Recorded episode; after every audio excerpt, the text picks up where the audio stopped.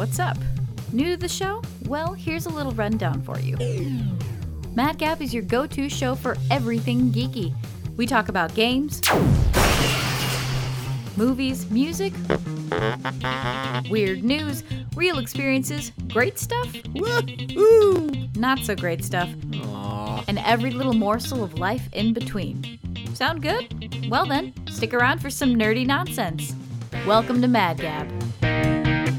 What's up, you spicy little burritos? Welcome back to your favorite little weird info internet show without a camera, Mad Gab, here on your preferred listening platform. Today, we're going to highlight some incredible, important black inventors to celebrate Black History Month, cover one of the first CGI films by Studio Ghibli, and talk about some of the traditions other countries have for Valentine's Day. With that said, let's get into it.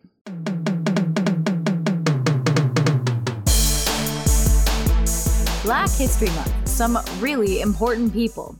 It's the tragically short month to celebrate Black history, but I'm going to promote as many Black inventors, historical figures, and modern day heroes as I can.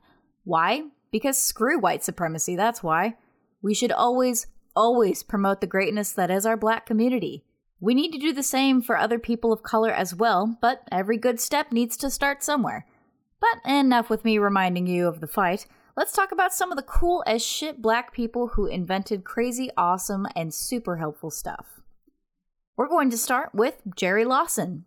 The name probably doesn't ring too much of a bell, but it should and hopefully will as soon as you know what he did. Gerald Anderson Lawson was born December 1st of 1940 and grew up to become an American electronics engineer sometime in the late 70s when the video game industry was about to make a big boom. He joined Fairchild Semiconductor Incorporated, a rather large electronics and circuitry company at the time, where he created one of the most influential inventions of all time. Now, during the 70s, like I said before, video games were becoming popular, but there was only one problem. Video games were only sold on one system, and that singular system only had a specific game that was programmed onto it. So, what did Lawson do to solve this issue? He led the development that created switchable game cartridges. That's right. Jerry Lawson created the game cartridge. If it wasn't for him, we would have things like we wouldn't have things like SNESs or the GameCube with all those different games. He was also a member of the Homebrew Computer Club, which was out of the Garage Computer Club that both Steve Jobs and Wozniak were a part of. And he was one of two black members of that club. He passed away in 2011 at the age of 70. But we salute you, Jerry Lawson, you funky computer guy, you. Next up on the list, we have a woman who has changed modern society with her incredible inventions. Mary Beatrice Davidson Kenner. You might have heard of her before. Born to Sidney Nathaniel Davidson, Mary was off and inventing since she was the ripe old age of six, her first ever invention being the self oiling door hinge. She continued on with her gift of making and inventing well into her 40s, where she even patented multiple inventions. She invented a portable ashtray that could be sold with cigarette packs, a convertible roof that would go over the folding rumble seat of a car that was kind of in the back of the cars at the time. But her first ever patented invention was the sanitary belt. Yes, it's exactly what you're thinking it is. The sanitary belt was the first ever female sanitary product that would eventually revolutionize the way we see women's health. Mary Kenner had patented her invention for the Hoosier sanitary belt in 1957. The belt was invented to stop and prevent the leakage of menstrual blood on women's clothes, which was a common issue at the time, unfortunately.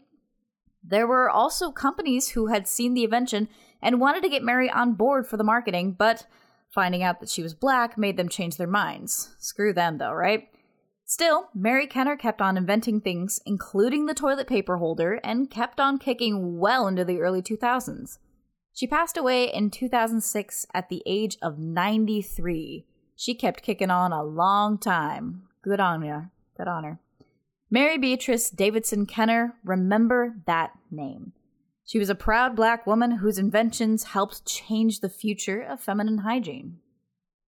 Last, but certainly not least, we have a modern day hero who deserves a lot more recognition. Malone Mukwende is a 20 year old medical student at St. George's University of London. He's the co author of an incredible book called Mind the Gap, which is a medical book dedicated to seeing symptoms and signs of medical conditions on black and brown skin. He actually has a whole YouTube video, Mind the Gap with Malone Mukwende, explaining his experiences with the medical education system and how it tends to spread misinformation about how black people might feel less pain than white people. He's much more eloquent than I am, so I highly encourage you to go and listen to his story from his own perspective. There's no way I'd be able to do it justice here. But you should know his name. He is a black man who has helped create a now more widely used medical book to help lessen the mistreatment and misdiagnoses of black and brown community members. Malone Mukwende. M U K W E N D E. That's how you spell his last name. A modern marvel who needs to be known and recognized for the awesome things that he has done. Next episode, I will be doing uh, more Black History Month stuff, of course, and I will be covering some amazing black artists who deserve all of the love in the world.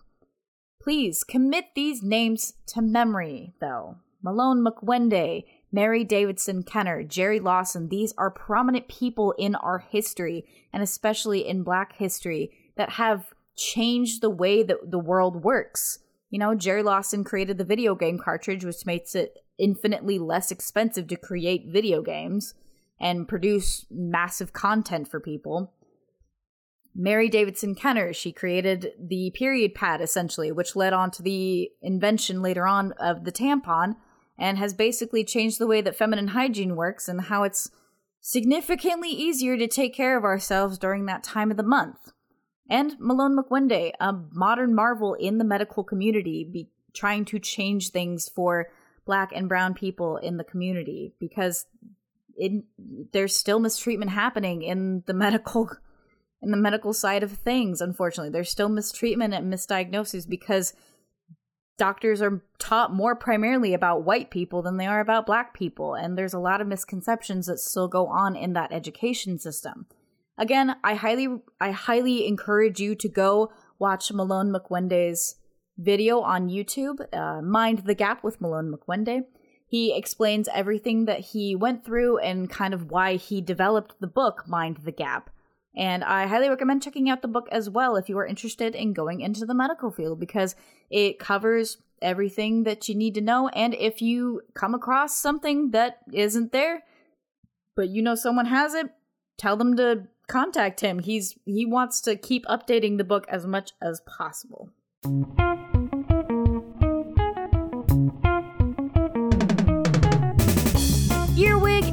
The Witch Studio Ghibli's first CGI film. Well, technically it's a collaboration between Studio Ghibli and NHK, Japan's broadcasting corporation, but the notion still stands. Earwig and the Witch is set to be the first fully CGI animated film to come out with the Studio Ghibli mark of approval. It holds the same style and flair as any other Ghibli film, but in its own unique way. The story is about Earwig, a young girl who is left at an orphanage by a witch. Earwig, now a rowdy and rambunctious 10 year old named Erica, loves living at the orphanage because she can make anyone do whatever she wants, and she never wants to get adopted. However, an incredible odd pair stop by and realize that Earwig is a witch and could use her help. So, Bella Yaga, the older woman with spirally purple hair, adopts Earwig and uses her as a helping hand around the shop. In return, she promises to teach the rowdy orphan some magic. As the tale unfolds, Bella Yaga tells Earwig that the one and most vital rule of the house is to never disturb the mandrake. For reasons unknown, of course. As Earwig learns more about magic, she discovers a band called Earwig, which both Bella Yaga and the Mandrake used to be part of. The mystery begins to unfold from there. It was released in the US by GKIDS Studio on February 3rd of this year and was directed by Goro Miyazaki. It was actually based off of a novel of the same name by Diana Wynne Jones. You can stream Earwig and the Witch on HBO Max. It def- the animation for this particular film definitely has a bit of an uncanny valley to it because it does still hold that kind of signature Ghibli style with um, very round and animated expressions, but because it's CGI, uh, the lighting is a little off and it doesn't quite make a lot of sense in terms of some of the directions that it went. But there's a lot of funky psychedelic music in it. Um, the character cre- uh, the character designs are very interesting to look at and it's unfortunately it has a 4.5 rating uh, out of 10 but you know go check it out. You know it's it, it is the first cgi film that they have done uh, ever for studio ghibli. And although you know they're good at what they do and but give them some love for this one because you know they're trying something new. They want to expand their territory uh, despite all of the hardships that they have gone through recently. You know, so go out, give them some love, watch the movie on HBO Max or wherever you can stream it possibly. It's Earwig and the Witch.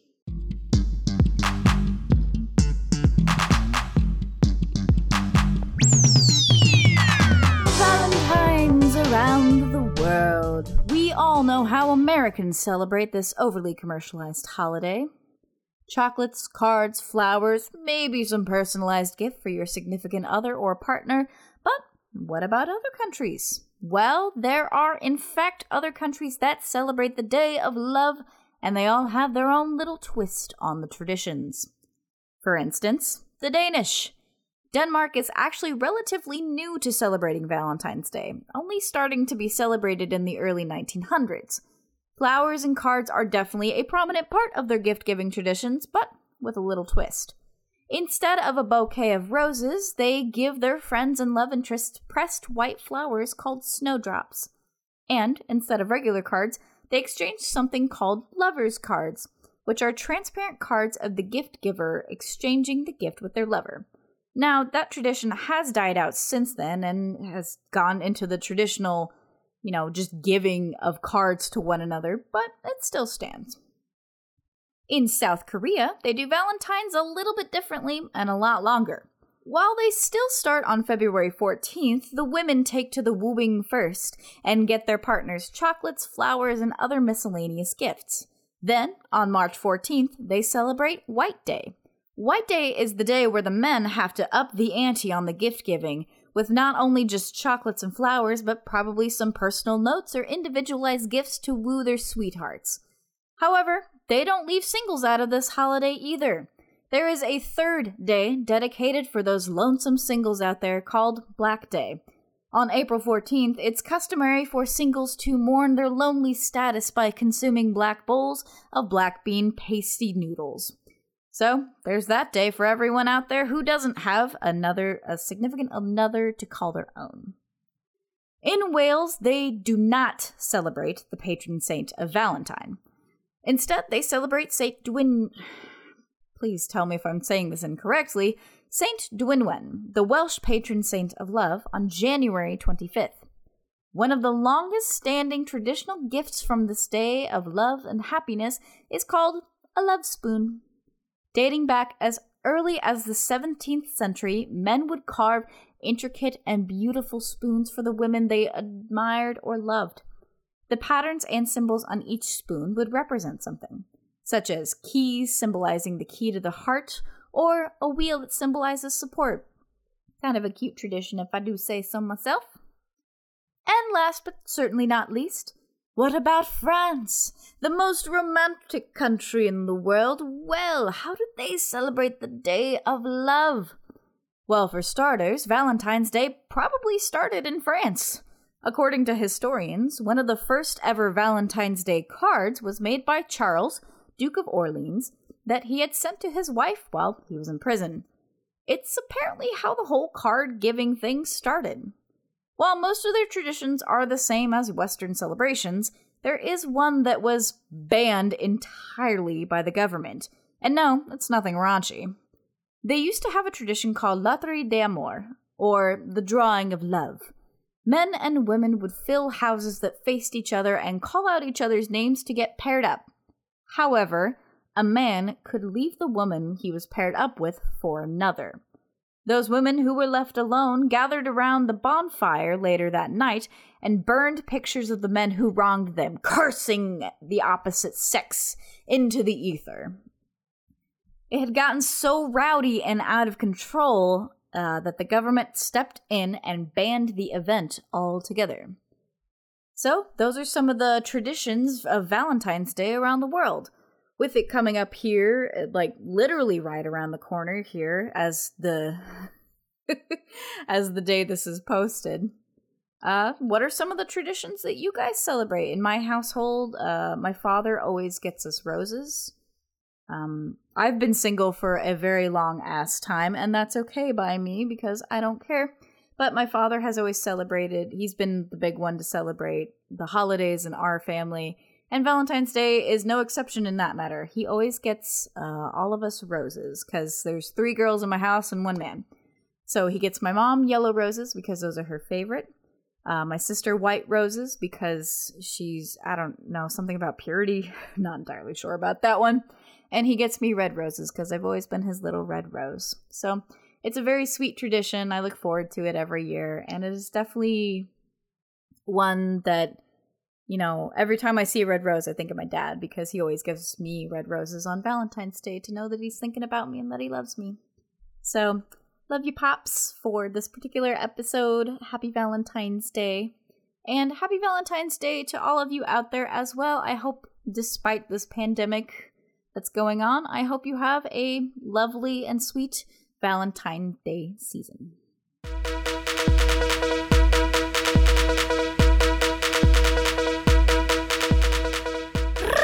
Random fact of the day. As we wind down here to the end of the episode, you know I have to tell you something weird or random, right? Well, did you know that the M's on M&Ms actually mean something? The M&Ms actually stand for Mars and Murrie, the original creators of M&Ms.